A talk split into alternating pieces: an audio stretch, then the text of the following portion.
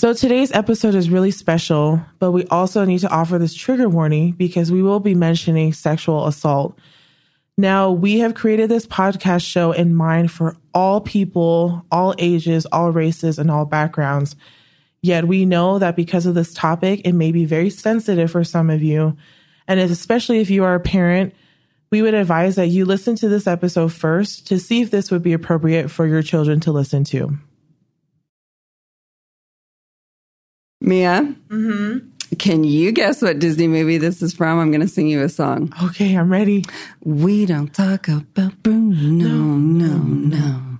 We don't talk about Bruno. That's from Frozen. I'm just kidding. and we know it's all from Encanto, right? That's like the best movie out right now. okay. So yeah, that's from Encanto. Isn't it crazy how much that song just like blew up? It was like top of the charts. It's on t-shirts, cups, everywhere. On the streets and Mm-hmm. cars and with everybody in their homes on their TVs. Girl, I've been hearing it everywhere. Because it resonates. it does. resonates with people. yes. And you know who we really don't talk about? Who? It's Abuelo Pedro. I want to know more about who he is. What happened to him? What's his life story? But we don't even talk about that in the movie. Who were those guys on the horses? Yeah. Why were they chasing him? Why did he have to die? And not talking about certain people in our family history is a perfect example of what not to do. And that's what we're going to be discussing today.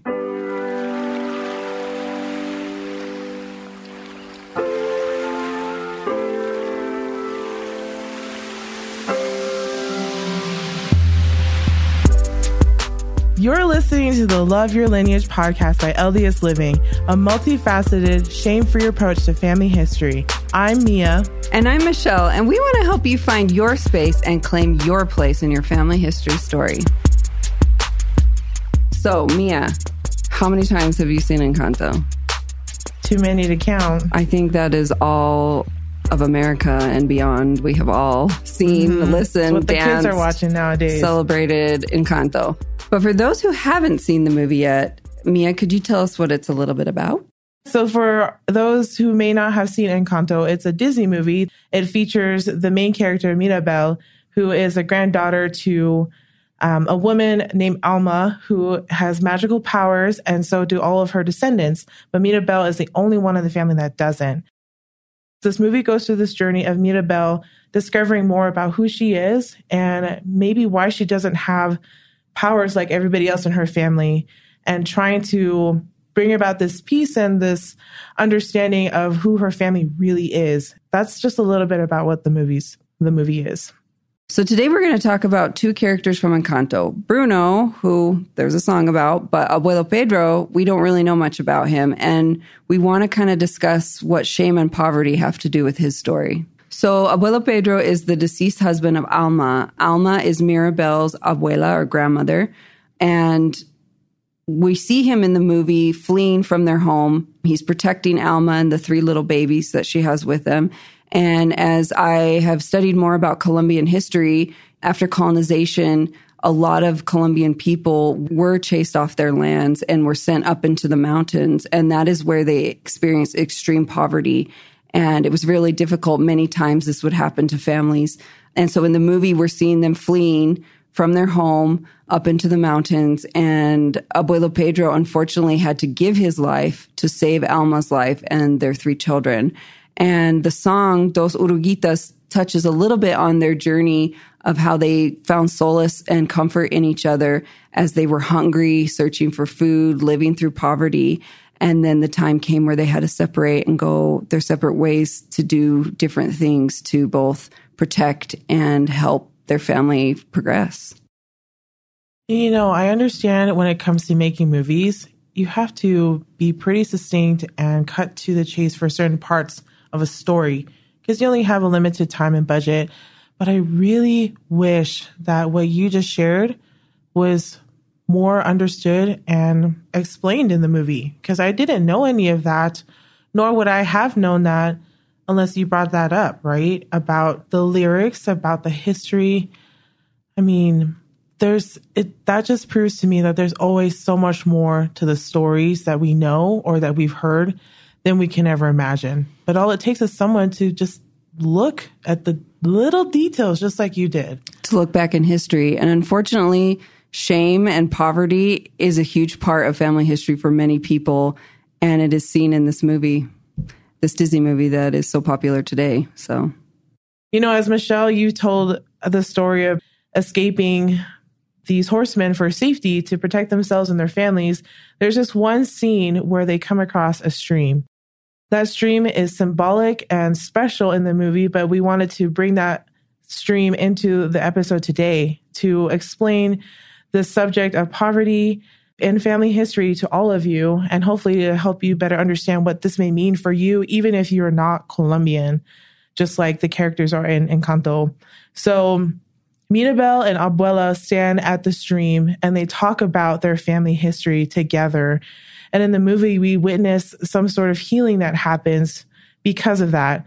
And because of my heritage, I love water. It's something that I've always grown up around being from Oceania or from the Moana. So I, I, want everybody here to imagine that they are there standing at the stream. And as we look up the river, there's boats coming down, and each boat is coming to us. And in these boats, we also have gifts. One of them for me is my melanated skin, which I love very much because I know I got this from my ancestors. I love you know, the aspects of my family that's been passed down to me our love of music, sports, the bonds that we have with one another. But sometimes in those boats, they may contain things that may be very difficult and hard to look at. And one of those things that we want to bring up today is poverty, which is what Abuela Alma and Abuelo Pedro experienced. And yes, understanding what's in our boats will help us to know what we want to and need to pass down the stream to our descendants, to our posterity. And it is our charge of all of us as members of the Church of Jesus Christ of Latter day Saints, as covenant keepers, to pass down the best of the best to our posterity. And we are so blessed and thankful to have Dr. LaShawn here with us to discuss the subject because having her as a professional will help us and hopefully help all of you to better understand maybe this aspect of poverty that you may not have seen in your family history because of shame, because of trauma. But we need to understand that these boats have these things in them and looking at them, understanding them, and unpacking them is what we need to do to heal collectively, individually, and as a human family. Beautiful. Okay. Yeah. Dr. LaShawn, thank you so much for being here. And I just, I think this is an opportunity for anyone listening. Like, we're going to do some unpacking today. So, thank you for being here and guiding us through that. Thanks for having me. I'm really excited to participate and contribute to this conversation. Can you give us a little background about who you are and where you're from? Um, I'm LaShawn Williams. I am a military kid, so I've lived in a lot of different places. Uh, Utah is where I've lived the longest in my life. I am a clinically trained social worker, so I provide mental health therapy services to individuals, families, groups, couples, kids. I am a consultant and a trainer in all things justice, equity, diversity, and inclusion oriented. And I like to come hang out with cool people and talk in microphones on podcasts and on TV screens. So, yes. yes. yes uh, would you mind giving us a little bit of your family history background? Yeah, yeah, I would. I would. You know, we're coming up in the next couple of days. We're actually going to be honoring my mother as the first full professor who is Black yes! at the university where she teaches, right? Wow. And so Amazing. she's the first, right? And we come from the red dirt of South Carolina. Um, we have enslaved history in my family, and there are a number of books that talk about things like the Great Migration, right? If you've read Isabel Wilkerson's The Warmth of Other Suns, you know about the Great Migration and how many Black families after the Civil War and after emancipation left the South and went to the North to these other areas for more work in industrial labor and industrialization. And my family, we weren't able to migrate. We are from the dirt. We are the farmers. We are folks that have our hands in the dirt. And for my mother, who grew up as a daughter of Jim Crow segregation, she integrated her high school in the 1960s. And wow. so my family history is coming from enslavement and the ground and the agriculture and surviving segregation of Jim Crow and the hope of my parents that the world would be different for me is the hope I have for my kids that I can create a world that's different for them. So we moved around, moved into a lot of different places.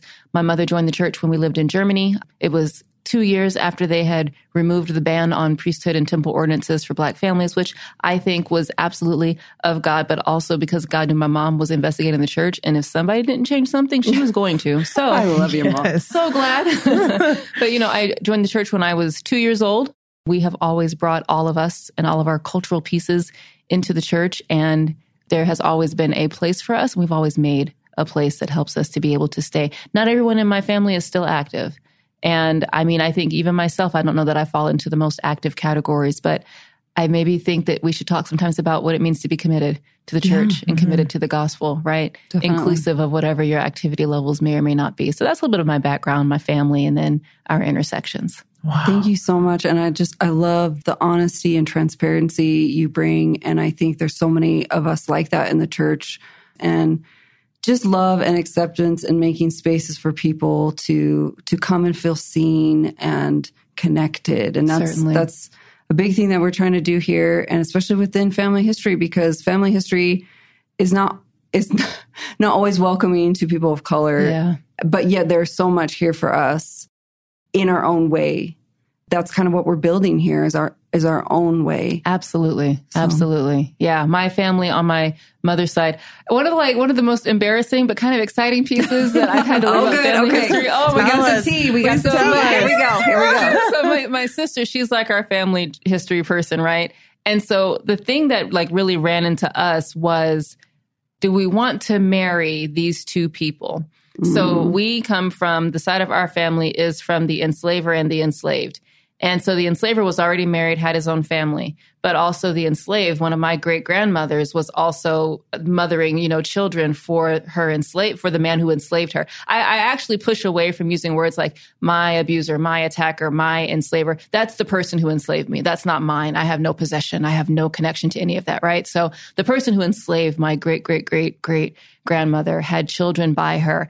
And we're deep south. We're South Carolina. My hometown is the city that led the secession of South Carolina from the Union. Oh. I have KKK heritage. I have Confederacy heritage in my family. So when we're doing family history, we have these questions of, you know what? They don't need the temple. Mm-mm, no, they don't need, they don't need, but they do, right? These Confederate oh, soldiers oh, deserve yes. the access and the opportunity, right? The, it wasn't marriage that created my family. Mm-mm. It was sexual assault, right?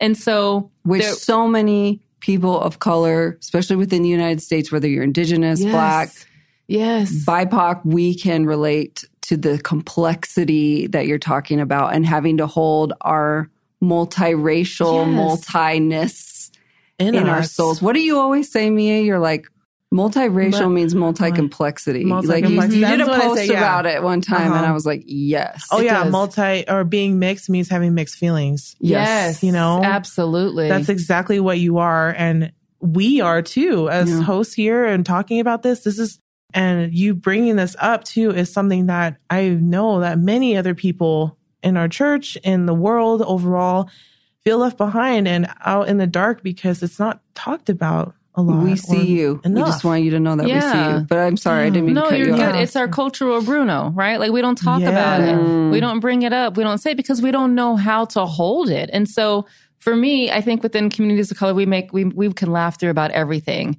And so I was, we have to. We have to. Yeah. But I sit with the irony. I'm like, so you're telling me like my great great great like uncles were Klan members and like that's how they got off and they didn't get in trouble for things because the Klan saved them. So I'm saying, I'm wrestling like, well, am I a daughter of the Klan? How does this work? Like, what do I do with all of these complex feelings? And then you, you, you dial into it and it's like, well, do I need to hate these parts of myself?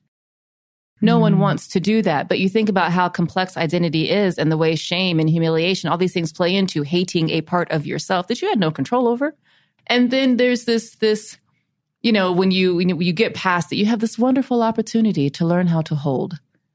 Mm-hmm. You have this this thing that that that pushes and forces you to transcend so many parts that don't have language, that don't have name, that don't have connection. But in order to not break, you have to expand, and you have to make space not to like only embrace the pain, but to put enough space around the pain so that maybe it doesn't touch you as much. You know what I mean? Yes, give it speaking its place to my soul and give it wow. its space without it having to always. Right you you yes. need you know like It's heavy and it's hard. And it's often asked of us in BIPOC communities first. Because mm-hmm. when we, you know, you talk about shame as this, it's like this individual internal experience. We talk about external shame, we're talking about humiliation. That's what's done to you is humiliation versus mm-hmm. it only being this idea of external shame because shame is a thing like i i feel i am i i did right that's the shame humiliation i actually don't think i deserve to be humiliated but there are things that are set up in our structures our histories our societies etc that do humiliate us humiliation is such a huge part of family history that we don't talk about I, I, look back at, at my at my ancestors and there was so much they were ashamed and felt humiliated by and they just kept it locked up inside. That's the only way we knew how to stay safe. Yep. Is if I can't control anything outside of me, then I will take control of it. And if I can control it, then it can't hurt me. Can I tell you how many times within family history industry, family history circles, mm-hmm. even family history classes within the church, when I have brought my authentic self and my authentic family history, how many times I've been humiliated yeah. by the instructors or the people running. Yeah. And I don't know, I don't know if it's necessarily intentionally, but it's just complete lack of understanding, which again, what we're trying to do here is like show that there's these differences. So maybe there could be more empathy and compassion. Mm-hmm. When you're talking to BIPOC about family history. Certainly, certainly. Yeah. I think one of the biggest challenges we face, and which you touched on, Dr. LaShawn, was just that so many of us don't have the vocabulary. Yes. Especially in family history, we don't mm-hmm. have the mm-hmm. vocabulary to say what we're feeling or what we mean or what happened. Or, I mean, when you know your ancestors felt shame, what were their actions? Like, what did they do? They felt bad and they wanted to hide it from society, or I, mm-hmm. I don't know. So, shame comes from a number of European words that literally mean to cover, to veil, or to hide, right? And so, when you think about shame as this individual experience, think about what people do when they feel shame. They cover themselves, they veil, they hide. And so, specifically, when we're talking about shame, we're talking about this feeling, this felt sense of unworthiness to be in connection or in relationship with other people despite desperately, desperately wanting to connect with people. And you have that ongoing awareness of how much you want to be connected, you want to be included, but you have this deep sense of, I don't belong. I'm not worthy to show up. And so you cover, you hide, you disconnect. It's a very internal, individual experience when we're talking about shame. Wow. Mm-hmm. Well, that kind of reminds me, you know, we've been studying the Old Testament this year. Adam and Eve were, when God came, the first thing they did was hide after they partook of the fruit.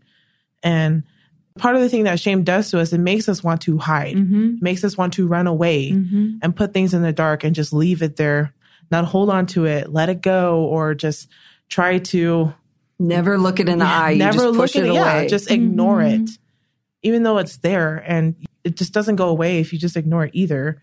So even though uh-huh. Bruno's literally hiding in the walls. Watch he can see, yeah, like he's, he's still there. Yeah, yes. he's still there. He's still present. Okay, so I have a couple questions for you, Dr. LaShawn. So this might be a little change, but I think it's in the same vein of what we're talking about. When I go to the doctor, and part of my paperwork I have to fill out at the doctor is asking about my family history why is our family history connected to our health? Like, why is that a thing that they ask us at the doctor's oh, office? Oh, absolutely. Okay. So, for those of us who have histories of surviving poverty, right? You have this experience where you're structured into lacking the basic needs for, like, you think about like Maslow's hierarchy of needs, like your basic needs is like physiological and safety. So, when you walk into a situation that was built before you even took your first breath, and the doctor's office is asking you for information that you actually may not have.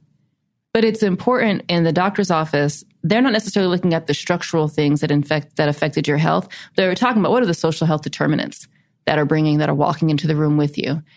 We're bringing in our housing or lack thereof, how often we moved, how many people lived with us, and then what were their experiences with like the regular common cold, but then any sort of biological risk factors that Like might heart be impacting us, or- heart okay. disease, especially if our heart disease and our high blood pressure are related from the stressors and the high cortisol in our bodies from having to survive oppression and Mm-hmm. structural and systemic racism that contributes to hypertension, high blood pressure, which then leads to cardiac disease and, you know, cardiac arrest or our comfort foods that lead to the high levels of insulin in our bodies. It's never something that just shows up.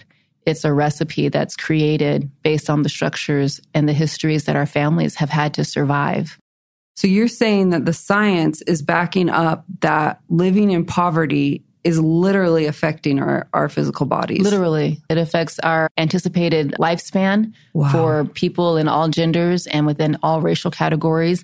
You can trace it into the foods that we're eating, the places where we're living, the access to fresh foods and types of foods that we have, and the sorts of bodily ailments that are overrepresented in certain populations and a lot of black indigenous people of color communities we have an overrepresentation of some health issues because of how it's structurally and socially determined based on where we are able to live if we can or can't migrate from where we are and then once you've migrated it's no guarantee that you're actually in a better place you're in a different place but you may not be in a better place And you're starting at square one. you're starting at square one again.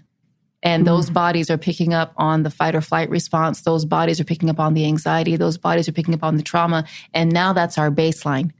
Our baseline is responding to trauma, responding to the anxiety. And so, of course, it's going to influence the ways we show up, how we eat, how we experience comfort. And experiencing comfort is different from being able to create comfort.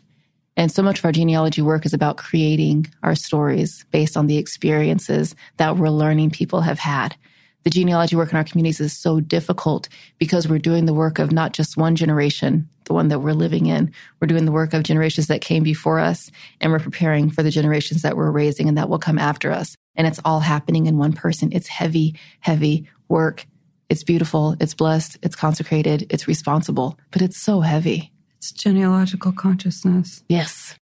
I think another thing that's important when we talk about people living in poverty, I think there's this this stigma or this idea in our head like there's something wrong with them, they're lazy, they don't want to work. And I think the, you know, science is showing that people that live in poverty is not has nothing to do with their work ethic or who they are as people, it has everything to do with resources. And we know that about our ancestors. We know that they were as hardworking and as honorable as anybody. They just didn't have this access to the right resources that we all need as human beings. Makes me think of like within family history, this idea of bootstraps, right? Pulling up your bootstraps, get your bootstraps on. And I think of both sides of my family lived in sometimes abject poverty, but most of the time just under the poverty, not resourced. You know, they didn't have access to resources. And I think about uh, one of my great grandfathers who immigrated to to the United States from Sweden. And uh, a lot of people don't know there was a lot of uh, racial bias against Swedes at that time. And he he wrote in his journal, "Those were the days of poverty and humiliation I would like to forget." And so, in asking my family, I said, "Well, how did they get out of poverty?" how did they go, you know, from first generation immigrants to where our family is now? And my relative was like, oh, he, you know, kind of the bootstrap thing. He was able to do it. But then in researching, I realized no, people in his community gave him a chance. They gave him jobs through his connection with the LDS church. He had access to resources. He was able to get an education. He went to school and then he became a teacher. And, you know, our family, depending on the family line, you know, some of us did get all the way out of poverty. Unfortunately, like my direct line, we did not. It's something to think about that, like, community and caring and empathy and these Christ like values that we cherish, that is what gets us out of poverty. That's it. And it helps us rebuild. Like I, the scene in Encanto, spoiler alert, where the community comes. It's, it's, it's at the end, the community comes and says, we'll help you rebuild. And it's okay. Like, you know, they, they were heralded as like this magical, amazing family that could do all these very, very cool things. And even when they lost all their coolness, community said, we'll come, we'll help you rebuild because you've mm-hmm. always been a part of us. We don't need you to produce and to be cool to be community. So Yeah. looking at that and, and seeking it, like we come from cultures and histories that have seen each other and have said, Hey, if you succeed, I succeed. And here's, and there, and I think we come from communities too that say, listen, I'm not going to make it out, but if I can help you get out, I've done my part. I think it's a desire that we all have for everyone to be successful, but I also feel like we have to be comfortable with the relative nature of what success means. I think we all have heard the stories of people we go off, we serve our missions, we come back, and they lived in poverty, but they were so happy.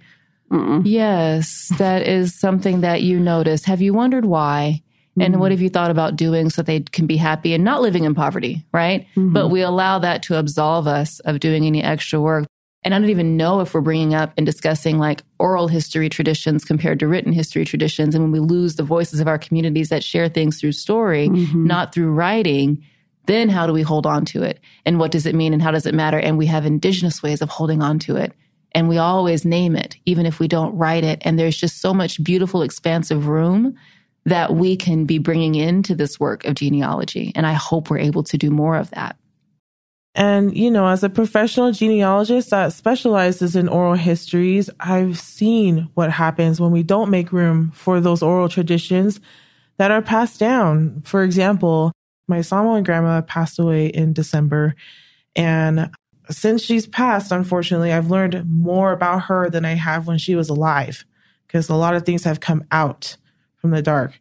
One of them being that when my grandma was a child, she went to a different family who had more resources in Samoa that could help her. So her basically almost adoptive mother taught her how to dress well, taught her how to present herself in society, how to be ladylike and basically have this social crown on her head that she didn't have in her biological family.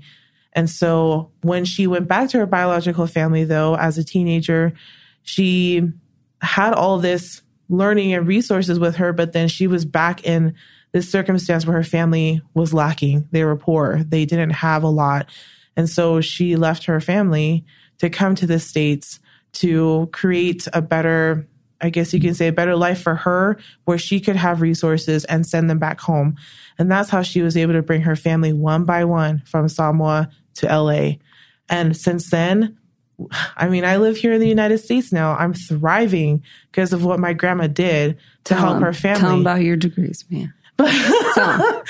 I have my Tell degree now in family history and genealogy at BYU, and I'm I'm hoping and I have hope because of what she did that I can still go to school. I can still achieve these things and do great things in my life.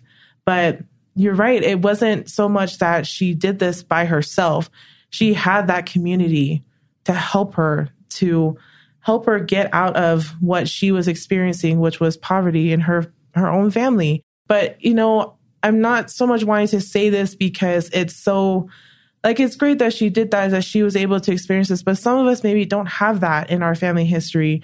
Some of us maybe have just have so much shame within ourselves looking at what our circumstances are today or what they have been in our families that it is is just crippling to even talk about. And with poverty these things they hold hands because there is so much mental health issues and physical health issues within our families. That's why the doctor's asking us. But then a lot of the times we are ashamed to talk about mental health issues. We are ashamed to talk about that grandma that had hoarding issues because of scarcity and poverty she lived in. That was the result. And so, Dr. LaShawn, you shared a little bit about like the physical effects of poverty on our physical bodies, but what about with our mental health? You know, the way that we make sense of the world is where our mental health comes into play. In a lot of the shame research is based in what's called relational cultural theory. Is one of the major researchers of shame. Uh, it's the foundation for a lot of Brene Brown's work around shame resilience theory. Comes from relational cultural theory, and in a short sentence, the antidote to shame is being willing to risk exposure. Mm. So there's a, a, a book that was written in 1958 on Shame and the Search for Identity by Helen Lynd. And she talks about shame and she says, enlarging the possibilities of mutual love depends on risking exposure. Because that's why we're trying to. It gives me chills. Connect with our families, right? Is we're trying to expand and demonstrate what love looks like. We love our family because we do family history and working through the mental health effects that are going to come to us simply from doing the family history you know, am I doing it right? Is it worth digging all of this up? Should I be doing it? What do I do with this now that I have it? Everything is an ex- is an exercise in holding, mm. and that's it. It's not necessarily an exercise of doing. It's an exercise of experiencing. And we are not socialized to experience things. We're socialized to do something with. In many of our cultures, production and productivity is what is expected of us. It's not expected as wide or in a mainstream way to just sit and allow things to be and allow things to move and to work through you so that maybe this lives undone, but it has been acknowledged, it has been exposed to the light, it has not been hidden. And maybe if I can't do anything with it, I can then do something because of it. I witnessed it. We know within the church, many, many religions, witnessing is so powerful, even if nothing is produced by witnessing it. But then, like you said, what once we witness this, like when Mirabel sits by the river and she witnesses what Abuela Alma went through, then what can we do? I love, thank you so much for that. Well, you were touching on how to basically asking the answering the question of how to start healing generational poverty and shame. I think that's something I'd like to ask you mm-hmm. about, Dr. LaShawn. Mm-hmm. Do you have other thoughts about that? What can we do today? Because we know that we are the new ancestors. What can we do then to help heal what may be generational poverty in our family history? We're going to talk about Bruno, right? Yeah. We're going to talk about Bruno. Yes. So here's here's one thing that I think is important for all of us to understand. In therapy, we'd say all feelings are valid. I think individually and culturally, we all have responses to shame. In uh, 1945, a psychiatrist, her name is Karen Horney, and this is discussed in the article that is going to be in the show notes, right? She talked about these three typologies of personality. And the folks with relational cultural theory have applied her theory of personality types to how we respond to and interact with shame. There's three things we can do. We can move away from shame that as we experience it individually, humiliation culturally, right? And you think about the ancestors we know who move away. They disconnect, they separate, they withdraw, they silence themselves, they make themselves invisible. I'm just it doesn't exist. There's many people in the church. You say the words family history, and they know that it's filled with shame, and so they are gone. They're gone. Yeah. They they are, they they they it's move away from thing. it. Right. Yes. Their relationship yes. with shame is to move away, to remove themselves from the process. Right. Then there are some of us who move toward it. And this is like if you think about our, our people pleasing, we still keep secret. We still keep things away, but it's like, oh, I will show up and I will do it. And I will just skip the parts where I can't figure out how to do the paternity or the maternity parts of this. But I'm going to show up because I want to do the right thing. I want to check the box. I want to be there and I want to be included. I want to be safe, but I'm still not able to really be authentic because the shame is still there, right? So you can move away, you can move toward to try and create some inauthentic connection, or you can be angry and you move against and you fight and you're upset and you're uh, resentful and you rage because it's not mm. fair. I shouldn't have had to go through this. We shouldn't have had to experience this. And what do you mean I have to do family history? You're the reason my family history is this way. All three of those personalities exist within us individually, but even culturally, right? Who will tell us, no, I'm not reading that. I'm not doing that. Don't even go look at that because that person was an evil monster. We move against it. We fight it because none of it feels good. But if you can get to a place where you recognize that shame is a signal to come closer and to move in towards connection and having somebody else hold it with you, away from silence, away from secrecy, away from judgment. If you can see shame as a signal to move towards deeper connection rather than moving away from it, there's the healing. Some of us, maybe we sit on the shore and it's like, you know what, leave this stuff behind. You go forward. I'll watch this. I'll make sure it doesn't come after you. I'll make sure it doesn't come get you. I'll guard this. We have guardians in our lines who said, I will hold this and protect you yes. from it, right? Ooh, I know. I know. Felt that. It's getting real. Yeah. Well, I think we have it. You know, we have those grannies, those aunties. We have those men in our family who will refuse to let any of that stuff come up. And it's like, I need to let you be a protector. I get it. I wish it was different. I wish I could help you heal this piece, but I'm okay. And I have had to learn and find ways to not be angry at somebody that needed to hold a secret because they wanted to try and protect me from something. I have just been able to honor that that was the best they could do with what they had. okay, okay, I get it. You can hold on to that. I will continue to move forward. You know, yeah. I think about my ancestors. I'm like, I, I'm, I, I'll sit. I couldn't have been enslaved. Like, but how did they do it? How did they do it? How did they know? And then like I will sit at my at my altar with my ancestors and I will be like just, you know, like prostrate on the floor, just bellowing, like, how did you do it? And how and then I feel guilty. I'm like, and here I am worried about this thing and you went through so much. And they say, Yeah, we did. And we did it so that we could watch you. And I'm like, okay, yeah. I'm sorry. And it's just when you really get into your ancestor work, however it is you're doing it, yeah. right? You know what it sounds like to hear them. You know what it feels like to feel them. And in my lowest points, they show up and I'm like, this is amazing. It's not even for or against whatever I have experienced in the temple, but being able to bring that temple experience into my home yeah. and have that sacredness in a different kind of way, like, I am so grateful and the expansion that I'm able to have, which allows my uncles and the men in my family and the women in my family who had to survive so many things, I will let you hold it. I will honor what you had to survive and that maybe I will never have words for. I will continue to try and move and create and give this forward because that sounds like that's what you want me to do. So, and I appreciate and I say, okay, what can I do with what I have?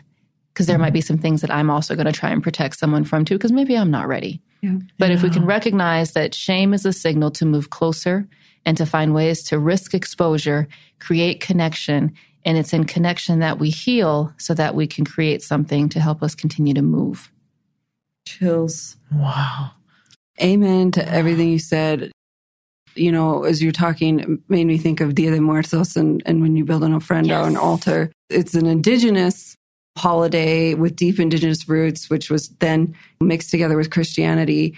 And within the temple, you're giving them, you're offering them yes. something. You're saying, I would like to offer you. And so many of my ancestors, because we all have bad actors in our family. Yeah. We all have those bad actors. Yeah. It's so hard to know how to acknowledge them mm-hmm. or or connect with them or do we even want to and, yeah. and and I just want to validate that that's okay if you don't. Yes. Mm-hmm.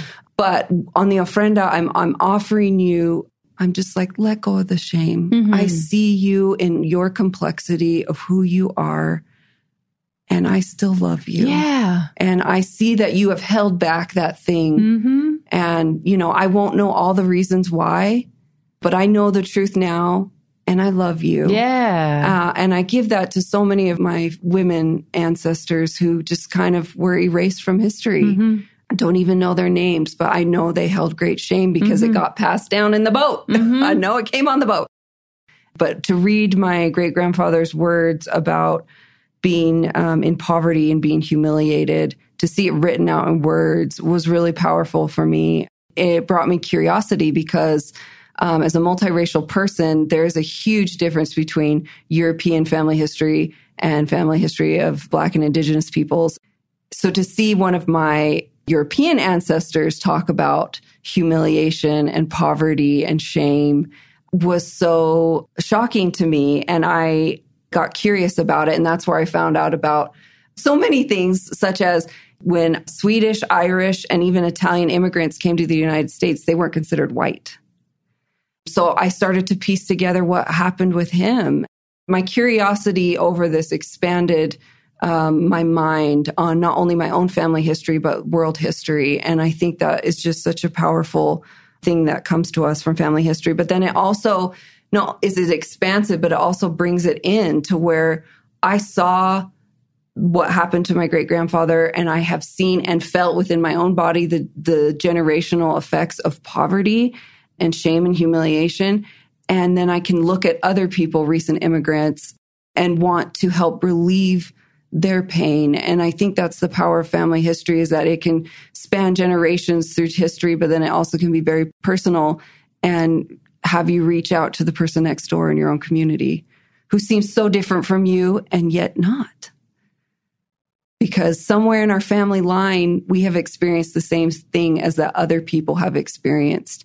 And knowing that gives us a greater well of compassion and empathy for people around us. Absolutely. Thank you, Michelle and Dr. LaShawn, for everything that you shared. As we were all talking and as I was listening, it's brought me again to the story of the stream that we saw in Encanto and the stream that we are all spiritually, mentally, physically, emotionally standing at today. As all of us receive our boats coming downstream, and again, this boat is a visualization of what our ancestors are passing down to us. We are inheriting everything from the good and the bad. We unpacked a lot today about poverty, but there may be other things too in your family history that you are still unpacking. In thinking about this, looking at my boat, you know, I have experienced so many different emotions happiness, joy, but definitely I've experienced a lot of shame and externally humiliation. And for a brief moment, I thought I was standing there looking at my boat at the stream by myself because that's what it feels like sometimes doing family history. You feel so alone and isolated. But the question that came up was Do you really think you're standing there by yourself? And I realized that I really wasn't, that there's so many others that are standing with me. My ancestors, they're upstream, but as I look to them, they come to me. And as I call out to them, they come and they help me to look at what's in my boat. But more importantly, to the Savior, Jesus Christ is there with all of us. He's there standing with us. And, you know, sometimes looking in these things in our family history, it can be not only hard to look at and unpack, but it's hard to even just start. And so with the Savior, though, I know that even if you can't get into, you know, what me and Michelle and Dr. LaShawn have gone deep into our family history and learning about it, sometimes you can't. And we just want to say to you that we hold space for all of you that may be standing at the river and do not have the energy, the space, or the time to Or the even, or the resources to even acknowledge or look at your boats quite yet. But just know that this podcast, these resources we listed in the show notes, and so many other things are available when you are ready. But more importantly, the greatest resource of healing and of hope is our Savior Jesus Christ and his loving atonement. That's what makes it all possible. And also, Christ knew what he was doing when he came to this earth to heal everybody. He knew that everybody would be standing downstream too, all of us. So he took upon him everything so that he could pass down the best gifts to all of us. And now it's our charge to do the same, to pass down the best gifts, the best that we can do. Sometimes it's not going to heal everything that we do, and that's okay. Just simply acknowledging, simply starting, and continuing maybe what the legacy we've been given from our ancestors is all that we can do. We're in a chain, we're in a line. You're not alone. This is a family work, not an individual work. It's a family effort. It's sometimes hard to model something that you've never seen before. And one of the things I love and respect about Miya is she is modeling such beautiful new ancestor behavior. Like I think about this boat analogy, and Miya is filling her boat with flowers and love letters to the people that come after her and sending it downstream. And I'm so excited for your descendants to unpack their boat full of love that you have sent and the toxic things that you've taken off your boat so they don't have to deal with it in, in such an intense way. And I, I just hope all of you out there, you know, if, if you are the first person to, to take on this work, reach out and get help from your community, reach out and get help from doctors, therapists, uh, medication. Your mental and physical health is so important. We talk about on this podcast, this is a multifaceted approach to family history. It is. And we're so used to looking at family history in this one dimensional way check the boxes, do the mm-hmm. thing. We reject all of that because family history is multifaceted. It is. And and whether you are building an ofrenda or you are you are leaning into dancing or music or food or any other spiritual connection to the earth, mm-hmm. I believe that the Holy Ghost and the Spirit of Elijah and you know Jesus Christ Himself is infused in the earth with our Amen. ancestors, All it. Amen. and Amen. it's all for us, and we get to we get to explore and take all of it. Isn't it so beautiful to have It's that so freedom and to know that wherever you go, you're meeting Christ, you're meeting the mm-hmm. ancestors, you know, you're meeting your people, and whatever whatever that medium is, even if you become that medium, like you get a chance to communicate and to transmute things to other people. Like it's so cool. It's so beautiful how big and expansive and amazing God and gospel and and and Christ and all those things really can be. I, I love it. I love it. It rejuvenates me when I think about my ancestor work and my family history work in that sense. And I, for me, I really had to be okay with. I'm not going to get this answer. Mm. I'm just. I'm not going to know where this where this starts, ends, begins, and I'm not going to know this piece. And it's serving some sort of a purpose. Mm. And I'm going to keep moving forward with what I do have and I'm gonna I, am going to get okay. I'm gonna get okay with it. So I'm so excited for this work y'all are doing. So excited. I'm so we obsessed with you. You yes. are so amazing. We oh my god! I just love the people. So yes, thank oh, you, thank, thank you, thank you.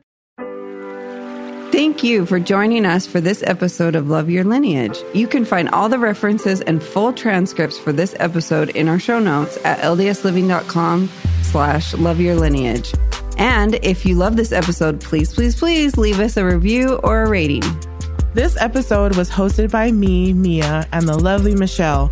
It was produced and edited by Erica Free and Katie Lambert, and mixed by Mix at Six Studios. Thank you for being with us today, and we hope you feel empowered to love your lineage and to embrace your authentic family history story.